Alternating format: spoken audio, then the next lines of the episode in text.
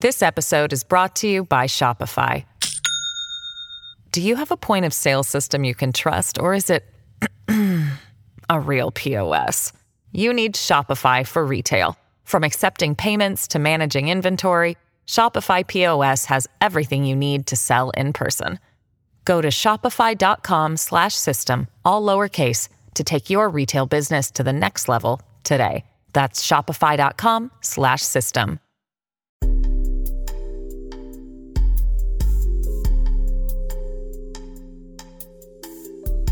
Welcome back to New Books in Gender Studies. I'm a co-host on the channel, Lilian Barger. Today my conversation is with Erin M. Kempker, Associate Professor of History at Mississippi University for Women. Her book, Big Sister, Feminism, Conservatism, and Conspiracy in the Heartland, published by the University of Illinois Press, is our topic today. The author examines how 1970s right-wing women activists in the state of Indiana combined earlier political conspiracy theories, Cold War anti-communism, and anti-ERA sentiments to cast feminism as a threat to American democracy, free enterprise, and the family. Conservative women groups in the Midwest, such as Minutewomen and Pro America, rallied against the Equal Rights Amendment at a critical moment for feminism in the state. The strategies of the ERA Coordinating Committee, a coalition of 12 liberal organizations, was of low-key bipartisan lobbying of legislators that marginalized radical feminists. The soft sell approach of Hoosier feminists threatened to kill ERA as it faced militant right-wing opposition. Kempker examines the motivations and organizational strategies of right-wing women and the problems feminists encountered in promoting ERA as a matter of simple justice and failing to directly counter the conservative critiques.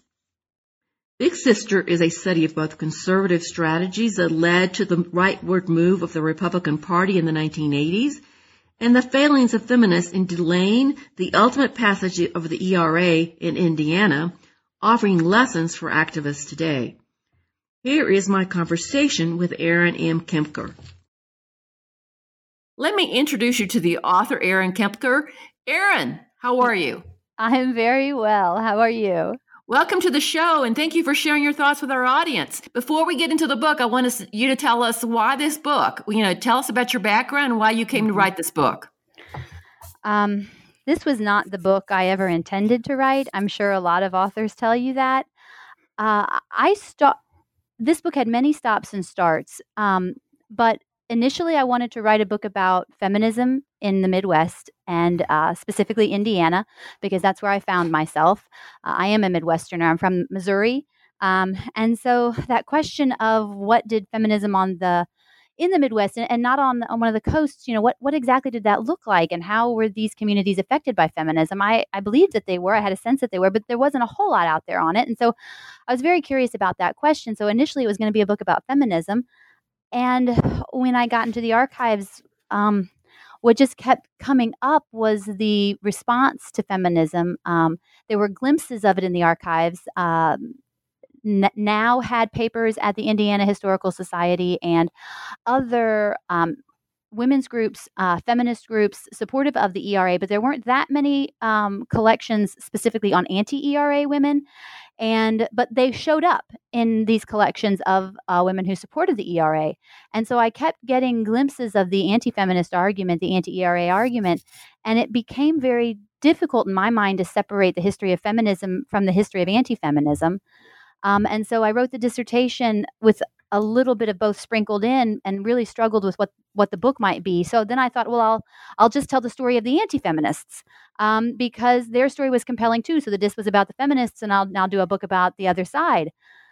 Um, and I and I did for years thinking that that was going to be the book, um, but then you know in the last couple years it just became clearer to me that that I needed to be able to talk about both and how they were responding to one another in real time.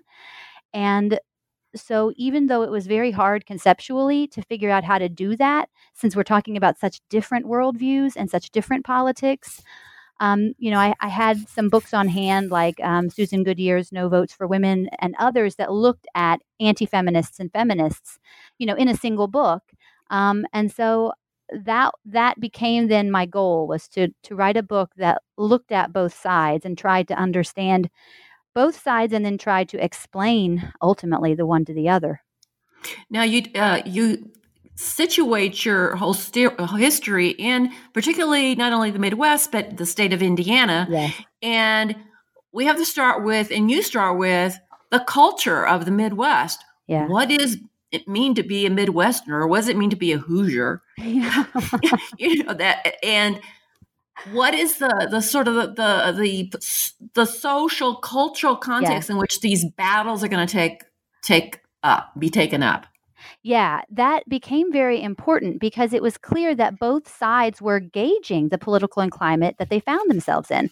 So then it became very important to understand what their perceptions of that political climate might be. How did they understand um, how their politics might play out in such a climate? Because they were crafting an argument for a specific place and time, and that that was very clear in the ERA and the struggle to ratify the Equal Rights Amendment. So it became important to me to understand then um, the political climate of the state and uh, really over through the throughout the 21st uh, throughout the 20th century i mean um, and that turns out is a pretty difficult thing because uh, right now i'm in uh, i'm at mississippi university for women and you know the history of the south and the south as a region has a very strong identity. It has a very strong sense of itself culturally historically um, but that is not true of the midwest.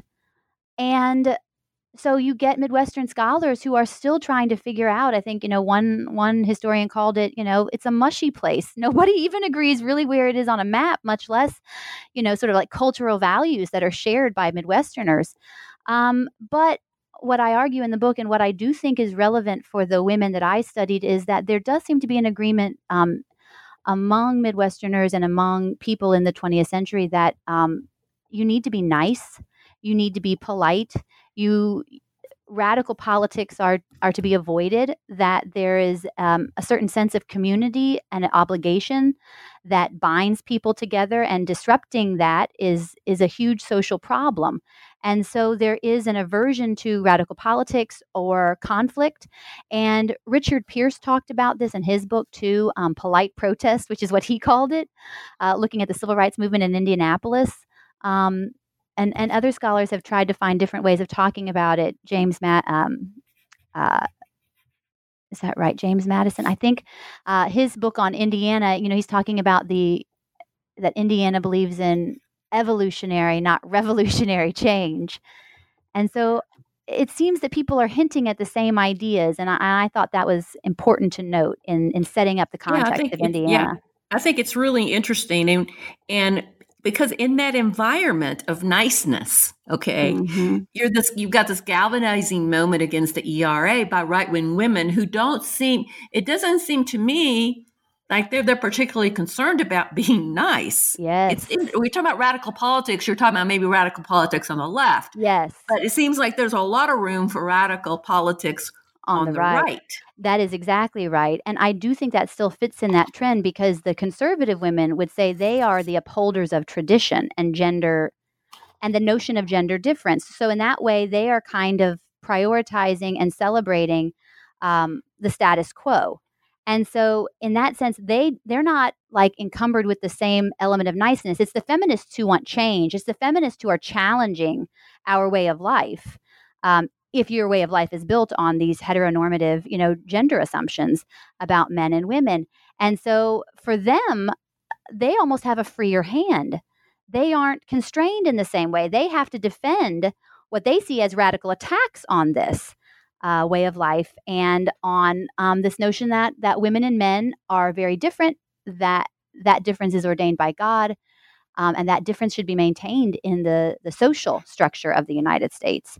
And so, yeah, they don't seem, and they are not bound by the same rules of politeness. Whereas I think the feminists understood that they were introducing change. Now they would say it was, it was, it was, you know, moderate reform change. They they they were very careful to try to paint themselves as um, non-radicals. Right. This was a matter of this was their quote simple justice. Um, and so they do seem to be much more conscious of being labeled radical um, and to almost universally agree that that would be bad. Well, it's interesting because it sound it, you know the right wing wing and sound like uh, uh, Palin and her mama bear you yes. know idea yes you know women the the mama bear defending you know the cubs and you know protecting them and willing to do anything to do it so yeah. it's it's kind of it's it's really interesting but it's still it's really pretty radical and it does yes. i think overstep yes. the bounds of of niceness now the other thing i want to ask you about is you um you build your argument and you spent quite a bit of time throughout the book in different places talking about the history of conspiracy theories. Yeah and what they were. There's a long history of conspiracy yes. theories, yes. and it even goes back. You talk about it going back even to the the New Republic, and yeah. Uh, why have these? What are these theories? Yeah. Why they have they been appealing? Yeah. And how did feminism get connected to his conspiracy theories? See, this was the most interesting thing, and it took me the longest really to suss out and understand because initially when I saw these ideas, I I have to be honest, I, I didn't know what to do with them. I didn't even know how to explain them because they seemed to my mind so far fetched. You know, like you're you're reading about, you know, something like the Equal Rights Amendment, but then in opposing the Equal Rights Amendment, you're reading about people who are calling feminist traitors and, um, you know, talking about planners and this conspiracy of world government. And it, it just it made no sense to me at all and it made no sense to the feminist uh, women of the 1970s they could not they could not understand what was going on they could not understand the vehemence of the of the attack that their opponents were putting up um, and that took a lot longer. It took, and and like you said, it takes a lot more explanation because it's not really well understood. So I think now, after the 2016 election, maybe we're all more aware of just how common conspiracy belief is in the United States. But as I was writing this book, you know, that had not yet really burst onto the national consciousness. Like, you know, that that so many Americans really, you know, used conspiracy belief to explain the world around them. But in researching this book, what was clear is that conspiracy belief was really quite important to understanding conservative women's response to feminism, specifically um, what I call in the book and, and what others have called um, the New World conspiracy, um, or what I call in the book uh, one worldism. At least since World War II, but it it has roots really in the Illuminati and other kinds of conspiracies of the earlier 20th century, and, and even going back, like you said, to the founding of the country. There is this fear of centralized power um, in the United States, and it has European roots. And whether that centralized power is being created by the Illuminati or Jews, uh, because a lot of this smacks with anti-Semitism and is is you know, hews closely to those anti-Semitic arguments that were uh, so popular leading up to World War II. Um, that there is this cabal um, of elites in the world who are paving the way for um, one worldism or world government, and whether that's through the United Nations or through some other form. Um, and that this world government will supersede the United States and it will mean the elimination of national sovereignty um, and we will all become global citizens. Um, or even worse, like clogs in a, a, a cogs in a global government, um, and not and not even um, citizens because it wouldn't be representative in any form. And so that fear, once you start really trying to dig in and understand it, is is common in the United States, and then it is increasing over the course of the 20th century as the federal government grows it seems so does this fear that the federal government could and would cede control to a world government. And Kathryn Olmsted is talking about that when she says, like, it used to be people feared attacks on the federal government, but by the late 20th century, it's people fearing that the federal government is the perpetrator of this sort of like centralized power conspiracy. So, it's sort yeah. of like uh, I'm thinking about when conspiracy theories recently, you know, we have 9 11 conspiracy yes. theories, and we oh, also yes. have the deep state, which was more yes, recent. Absolutely. That, that there is this covert uh, um, uh, government underneath the legitimate government that's elected. There's another government that's operating. It's actually in charge of everything. Yes. yes. Okay, so in this um, idea of the conspiracies, and also tied to that, of course, is the anti-communism, and yes. and it seems like what was what the connection is that communism and this one world government is going to lead to the erasure of gender differences, motherhood, family. Yes. The children will be raised, in, you know, in these communal daycares. They'll be taken away from you. Yes. And you, you know, the home will no longer be sacred because everything's going to be taken over by a social you know, communal model of everything. Planning, like social planners will right. become responsible. That's exactly right. Like the, the fears of one world government are just sort of like layered on to almost the communist threat. And so you just kind of see those fears blended. But what that means is that those communist fears now have a life a new life right? Like communism just just because the threat of communism is like lessens over the course of the 20th century and, and people fear that less um, those older threats that it was always laid on top of like that idea of a, of a world government um, in which you know the personal and local and even like national sovereignty would be lost. And this idea of unisex treatment that feminists were pushing that's that's the conservative uh, um, women's understanding of it or that's their language for it unisex treatment that men and women's roles will not be different.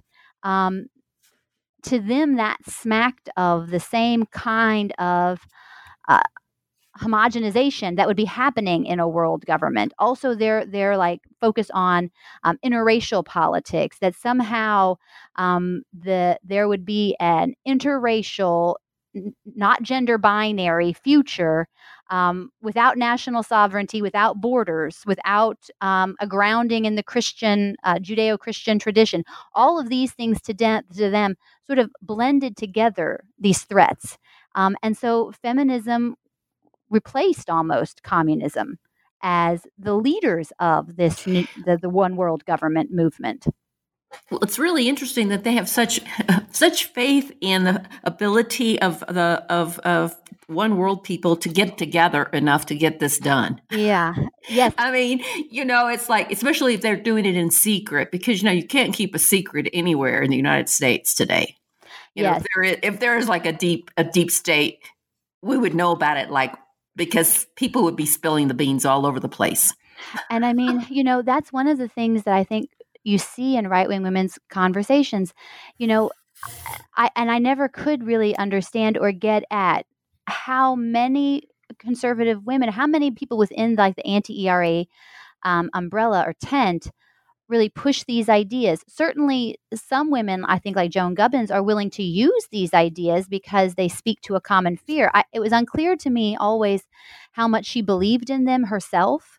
Um, ah, but mm-hmm. politically, they're quite useful um, because it it connects, you know, it connects what's happening today with a longer history.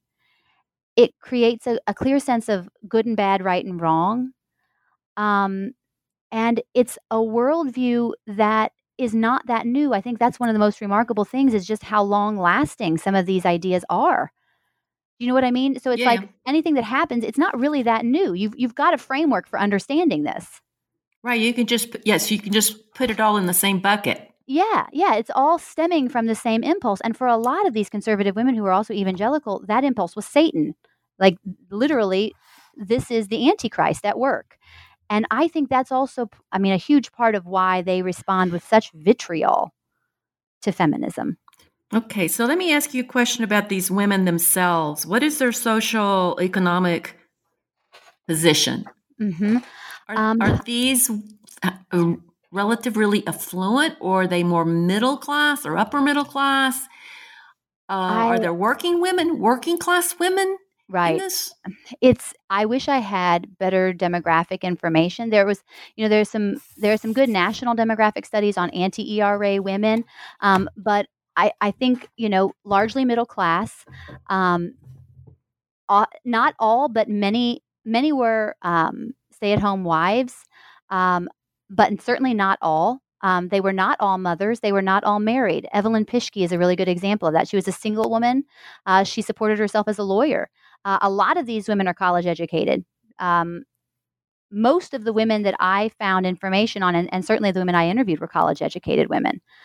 Um, so I think most historians would tell you they're not socially isolated, right? So they're not, it's not that they lack understanding or education about the world. In many ways, they're quite politically um, savvy. They, they have good information about the political process and about how it works.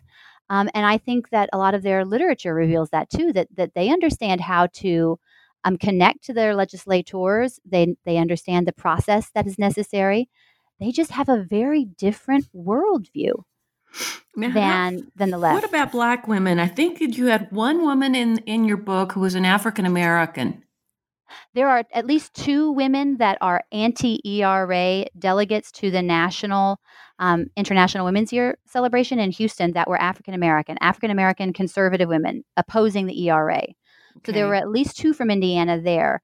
Um, I don't have any um, information uh, written in their hand and um, could not get any uh, contact information uh, because uh, you know a lot of time has passed and and and and people didn't have it anymore. So I wasn't able to orally interview um, those women.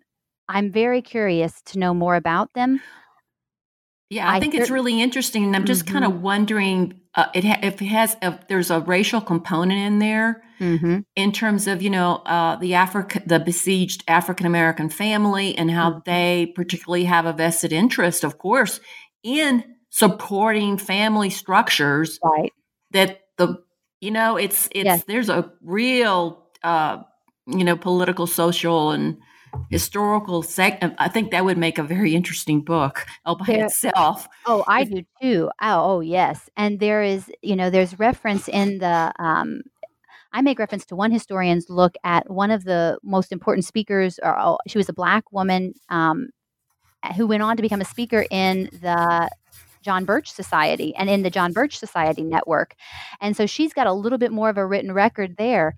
Um, but yeah, this this fascinating look at how in some cases black women supported the conservative arguments of of the time and that they they also felt very uh, deeply invested in this notion of gender difference in the biblical sanction of gender difference and in its preservation um, and the family yeah, very much the family, and and and believe that the family structure is really built on that preservation of, of gender difference. This episode is brought to you by Shopify. Do you have a point of sale system you can trust, or is it a real POS? You need Shopify for retail. From accepting payments to managing inventory, Shopify POS has everything you need to sell in person. Go to shopify.com slash system, all lowercase, to take your retail business to the next level today. That's shopify.com slash system.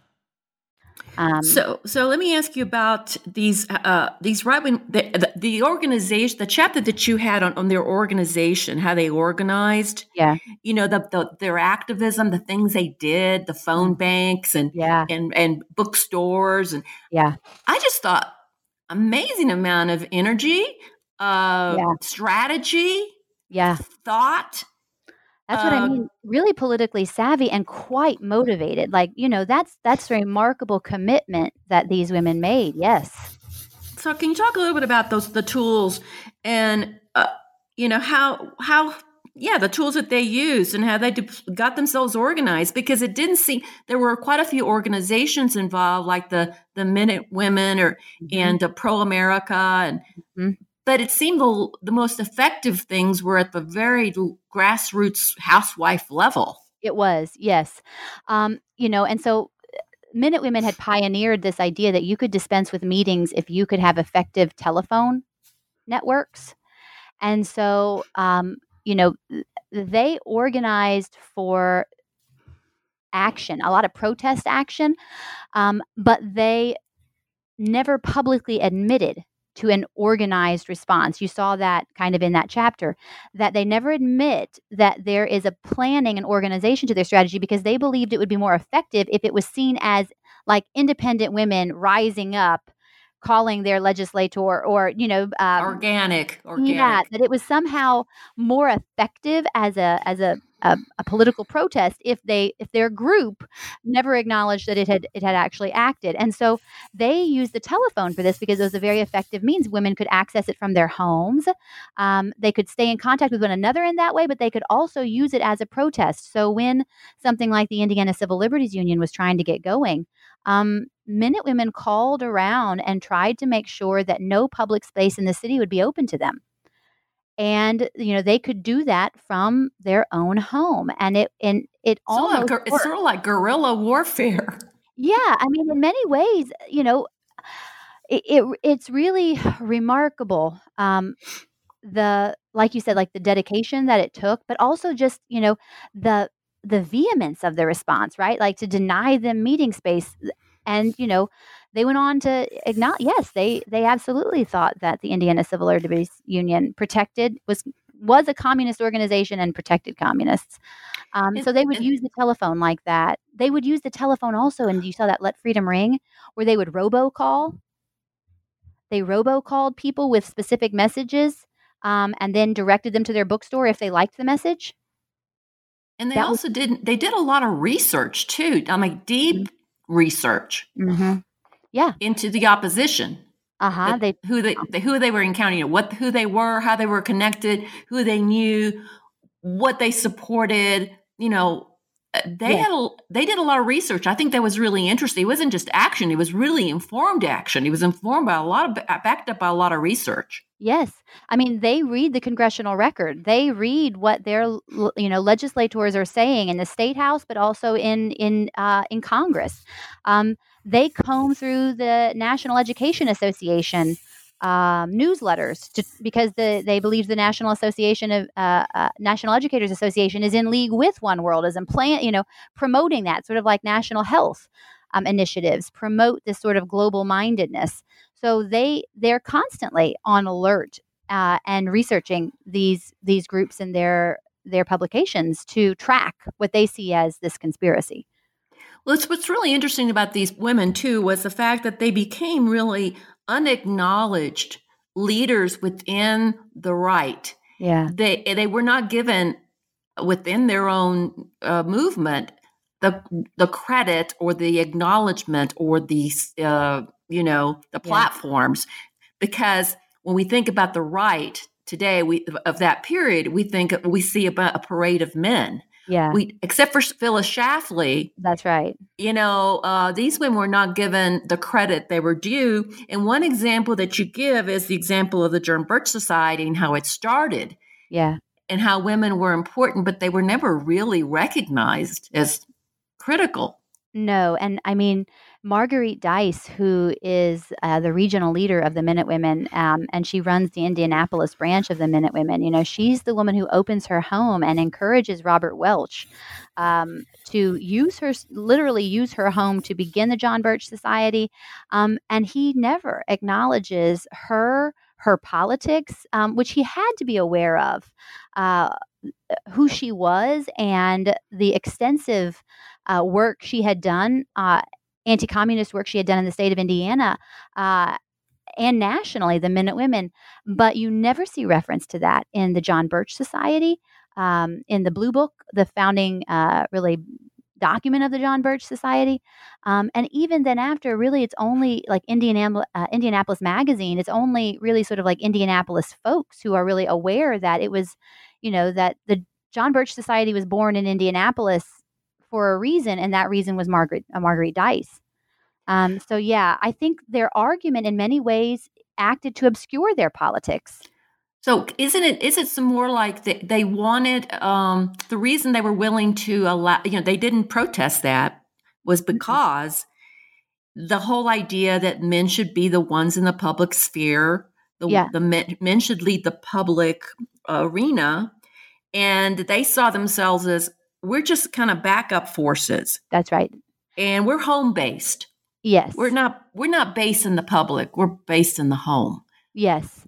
I think their separate spheres argument very much supported that erasure from from the leadership and from the image of the leadership. Um, and then, you know, I, I I I think there was ambivalence about that, although you don't really hear much of that um, in in their public statements. But I do think that many of the women that at least that that uh, I interviewed, or some of the women I interviewed, did want leadership positions. They did want to take credit for what they had done. You know what I mean? Like right. that that was an ambivalence for them. And it's, you know, it's an ambivalence for Phyllis Schlafly, right? Like her argument is that she is she is she is going into the public sphere to battle women so that other women can stay at home, but obviously it's taking her out of sphere, right? You know? And she thinks that's a worthwhile thing to do for her. She's willing to make that sacrifice. But I think one woman that I interviewed told me like where we really went wrong was in our response to working women. And I think that for many conservative women, you know, that ambivalence about always always being in a supportive role and never taking the lead, that was a hard one. And they kind of see now maybe that the tide has turned against that. Um, and that that because I don't think a whole lot has changed about their politics, but encouraging other women to become leaders, I think that is something that even the conservative women would get on board with. Right, because it seems like uh, the, uh, there were other trends uh, when this right wing ideology is is really ha- rising. That there were other trends that were happening that were kind of facilitating. First was the loss of confidence in the federal government. Yes, and, yes. and second was that there were more women going into the workplace. Yes, M- mothers Yes. in the workplace, Yes. more childcare, Yes. and that that kind of those those two trends would kind of nosedive with uh, the rise of the right here. Yes. Okay, And- let me. Okay, so let me ask you about. Let's talk about the the Hoosier feminism. Yes. Uh, the the the interesting part to me was it, the bipartisan nature of this nice Yes. feminism. yes. Uh, Yes. Let's talk Which- about talk What- about that. Talk about that. Um, Yeah. Well, I mean, you know, when I talk to my students today, they don't understand that feminism was a bipartisan issue because it's become such a polarized, uh, a politically polarized issue. But no, in the 1970s, you know, um, absolutely, there were Republican feminists, and I point out that you know Richard Lugar uh, was heading up the Men for the ERA. Uh, the Republican gov- uh, the- excuse me, the Republican mayor of Indianapolis at the time, who would go on to become the Republican senator from Indiana.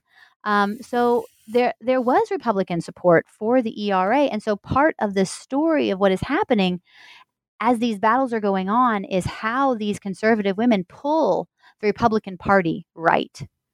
And it is through issues like the ERA, in uh, IWY, International Women's Year, and just these larger issues of feminism um, that they are pulling the Republican Party further right uh, along.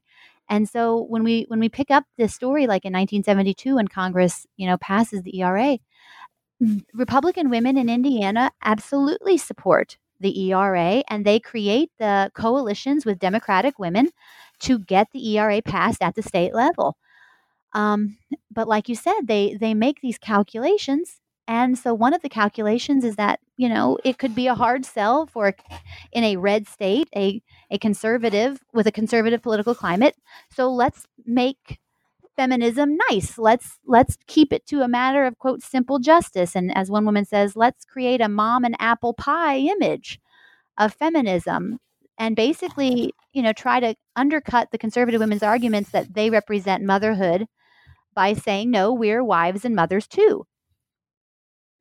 So, right. So yeah, I think that's really interesting approach. because that that that um, flavor of feminism is still very much alive today. Mhm. Many many women who are uh, cons- politically conservative who are in the professions who have Yes. big power careers. yes. Okay, will will tell you that they are not feminist, Right. but they're living off the legacy of what feminism has accomplished for women. Yes. And, and they might split the difference and say something like they believe in women's equality. right like they believe in women's equality they just don't believe in feminism and part of that is you know i i and then i always uh, ask a follow-up well what does feminism mean to you you know like i don't i'm not sure that um but but yes a lot of these women and th- at this point in time feminism isn't um, loaded with all of uh, with any negativity. So a lot of these republican women are even self-identifying as feminists. They're not even saying like no we're not trying to be part they're part of the feminist movement. Uh, they join now. They are in the feminist you know they are in feminist circles as republican women.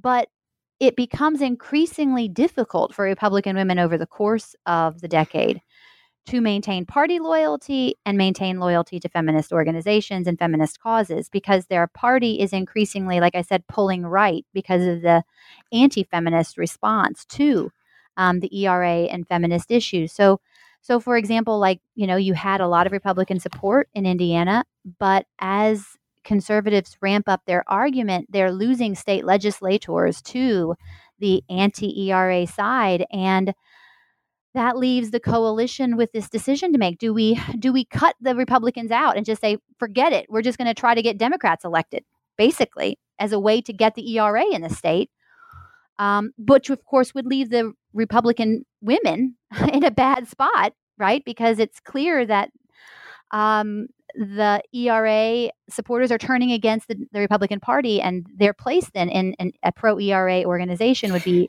pretty questionable. And that's when you come up with you, that's when you hear uh, statements rumbling through the decades. I didn't leave feminism; feminism left, left me. me. Yeah, you yeah. know that that. So let me ask you about the uh, this pro ERA coalition, feminist coalition. Uh-huh. Uh, at 12, 12 liberal organizations that brought it together, but there yeah. was a lot of division, and there was a strategic decision yeah. to sort of sideline uh, radical women, the more radical uh, feminist, yes. because they just did not look good in in the nice Midwest. That's what talk about that. That was, you know, and that seemed to be the political calculation that some within HERA the Hoosiers for the Equal Rights Amendment, which is that umbrella group that mm-hmm. sort of brought together all the uh, feminist and pro ERA uh, voices in the state. That seems to be the political calculation that they made. That and that was another fascinating thing to me is to learn that you know there were what we might call liberationists. There were um, or what some historians have called radical feminists in the state. Uh, before the ERA, there were feminist collectives in the state. Um, Indianapolis had a women's liberation group. Bloomington had a women's liberation group. Um, they were talking about issues of sexuality, about um, race. They were um, holding LGBTQ proms in Bloomington um, in 1970 uh, as part of the feminist movement. Um, you know, it was it it seemed to be a very diverse movement in in the late 60s and early 70s. But then it's ironic, isn't it? Like the introduction of the ERA and trying to accomplish state ratification required them to create an agreed upon understanding of what feminism was because they were going to have to explain it to everybody in the state to get that ERA passed. And at that moment, the diversity that, that was the feminist movement was kind of ignored, but denied even more than ignored. And this what they called the low key. We're going to low key the image of a feminist. And what that meant is that they were asking the radicals not to engage in street protest, for example. They were, you know, now had been involved and they were calling radio stations with sexist disc jockeys and trying to get them removed from the air. They were having abortion rights rallies. All of all of those kinds of activities would be out um, while they tried to get the ERA passed through the state house, which they hoped in 1972 would be quick, but it turned out to take a lot longer. And so that low key strategy had some consequences. Um, one thing that struck me was the it seemed like the feminists uh, did not understand their opponents at all yeah. yeah, I think that that's true. right. And yeah. I mean, it seems like they didn't. They they had no strategy. They had a strategy for affecting the legislature to yeah. pass them, but they had no strategy for responding to the charges that were being made by these right wing women. Yeah, they they they didn't address uh, things that they could have addressed, like, oh, but you also work outside the home. Right. We're helping you or they could point it out how feminism helped how feminism had helped mothers.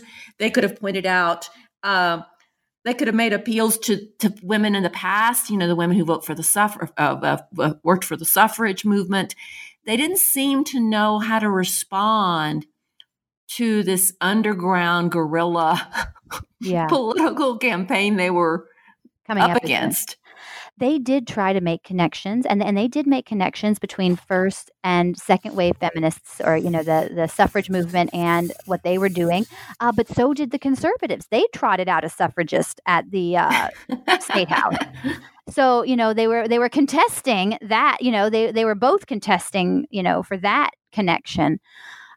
I think you're largely right. They did not understand these these conservative women, and um, part of that is that you know, like I said, there were different worldviews really developing in America in the post-war era after World War II, and uh, you know, these things just seem to really kind of like explode. It seemed to me um, in the late 1960s, 1970s.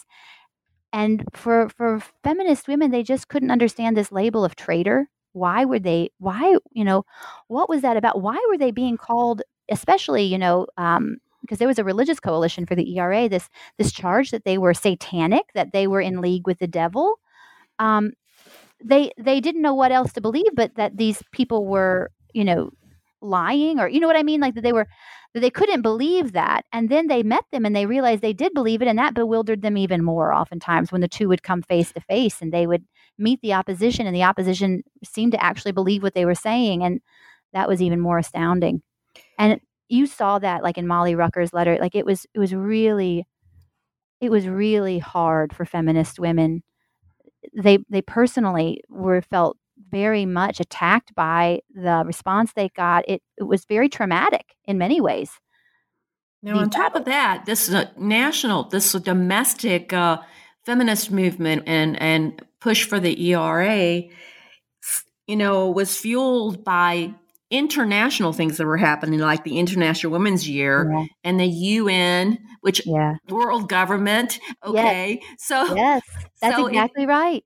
So it seems to me like the uh, the association of uh, domestic feminists with these international women's rights organizations really didn't serve them very well domestically. Well, it certainly, you know, clicked every box for the world government folks, you know, the one worlders, you know, to them the it cinches the deal, right? There is just no doubt. If it's a UN, if it's a UN sponsored event, it is part of this um, conspiracy. And even if you're not, you're, if you're not a, if you're not maybe part of the elite cabal, you're a dupe of the elite cabal, which is going to get you the same rough treatment.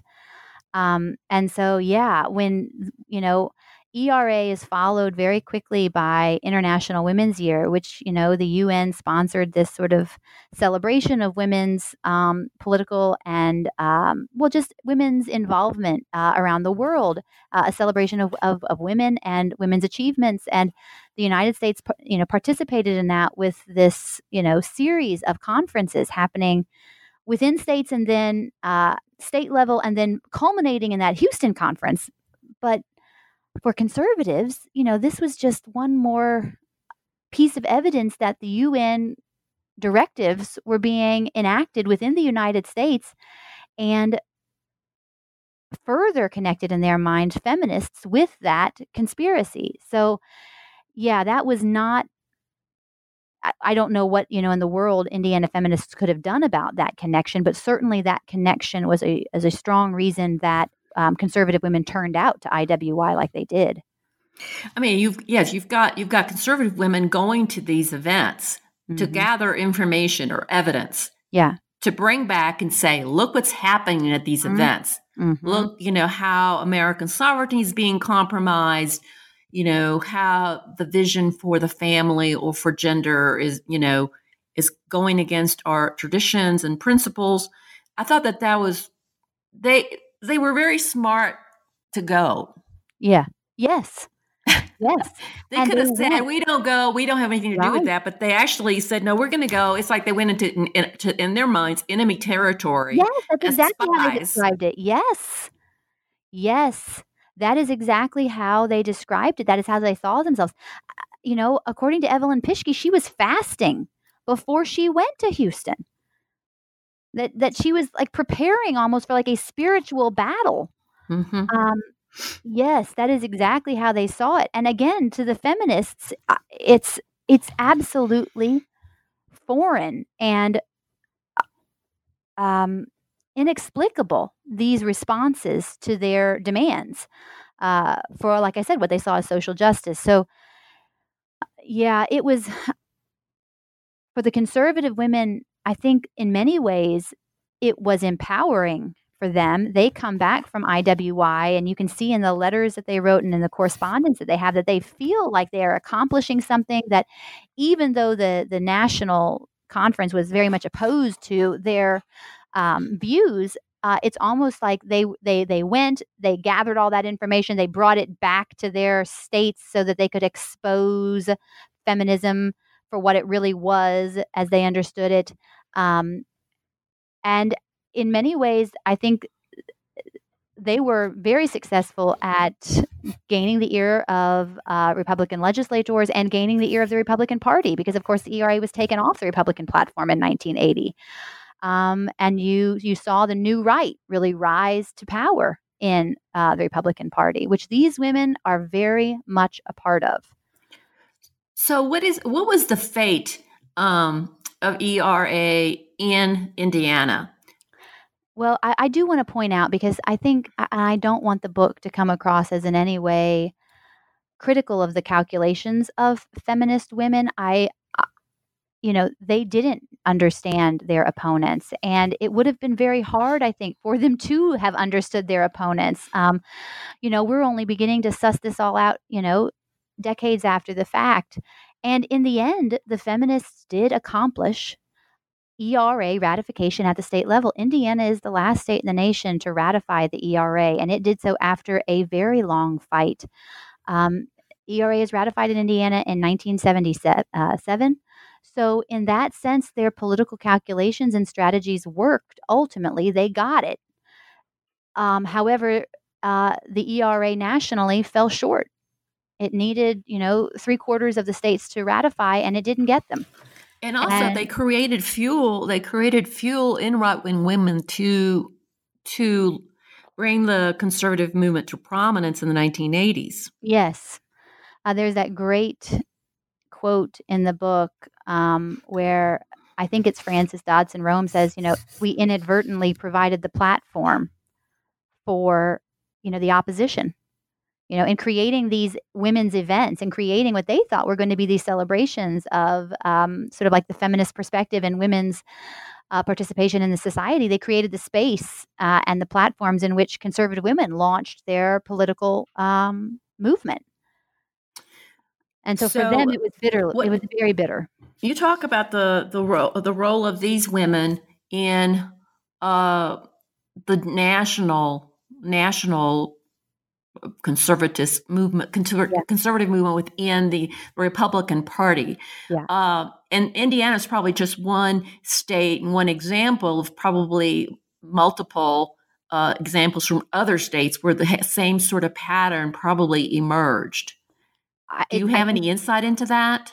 I don't know other states. I know other state studies are are certainly underway and being done, but it, it certainly looks like you know, uh, for example, you know, Beulah Coughenour is an example of this. You know, she she came up through these anti-communist conservative women's groups and was very active in the push to stop ERA and IWY, and then she went on um, to win election in the city county council um, and served for a long time in Indianapolis um, on the city county council. And then uh, Jane, uh, excuse me, Joan Gubbins is another example. She was actually um, a state senator in 1968 and uh, went, continued to be a state senator into the 1970s, and then went on to work. Um, had a, a, couple of uh, uh, positions within the Reagan administration. Um, none of these women, I would describe all of these women as grassroots you know what I mean? Like they they they didn't go on to, you know, lofty positions of power by any means, but they their activism certainly continued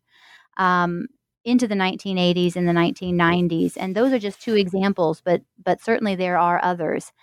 So, yeah, I think again, I think the for the conservative women um, Kathryn Niedtke is another example, and she went on actually to have a career in broadcasting. She created her own talk show uh, series um, and uh, in the Indianapolis area, and did you know political interviews um, for many many years uh, after being involved in these organizations. So they launched really careers um, based on these politics.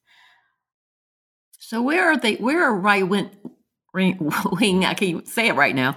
Right wing women today. Where are they today? What's what? What are what's on? Do you know what's on their agenda? Is there still this one world thing, government going on? Is conspiracy theories? What's what's going on? I haven't interviewed any. I, have interviewed them. Um, I believe it was 2011 and 2012, and uh, so I haven't talked to anybody, you know, since the 2016 election to find out. And uh, I'm hoping to maybe touch base.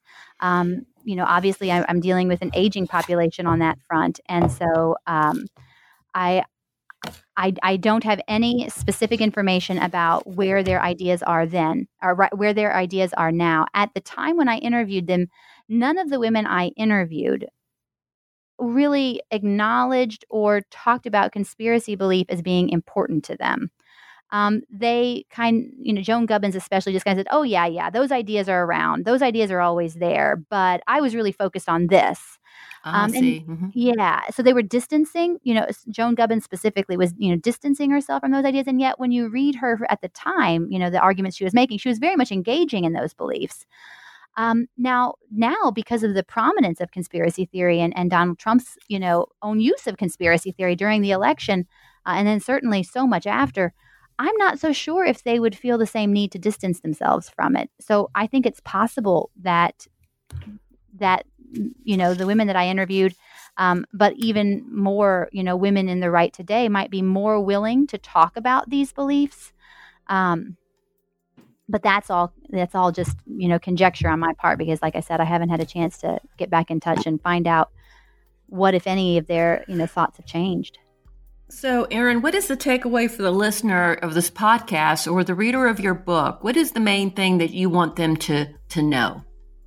I guess what what what i think the most um, important aspect of the book that i didn't get anywhere else was was understanding just how much conspiracy belief affected feminist strategy and also um, affected what happened to feminism, uh, the story of feminism.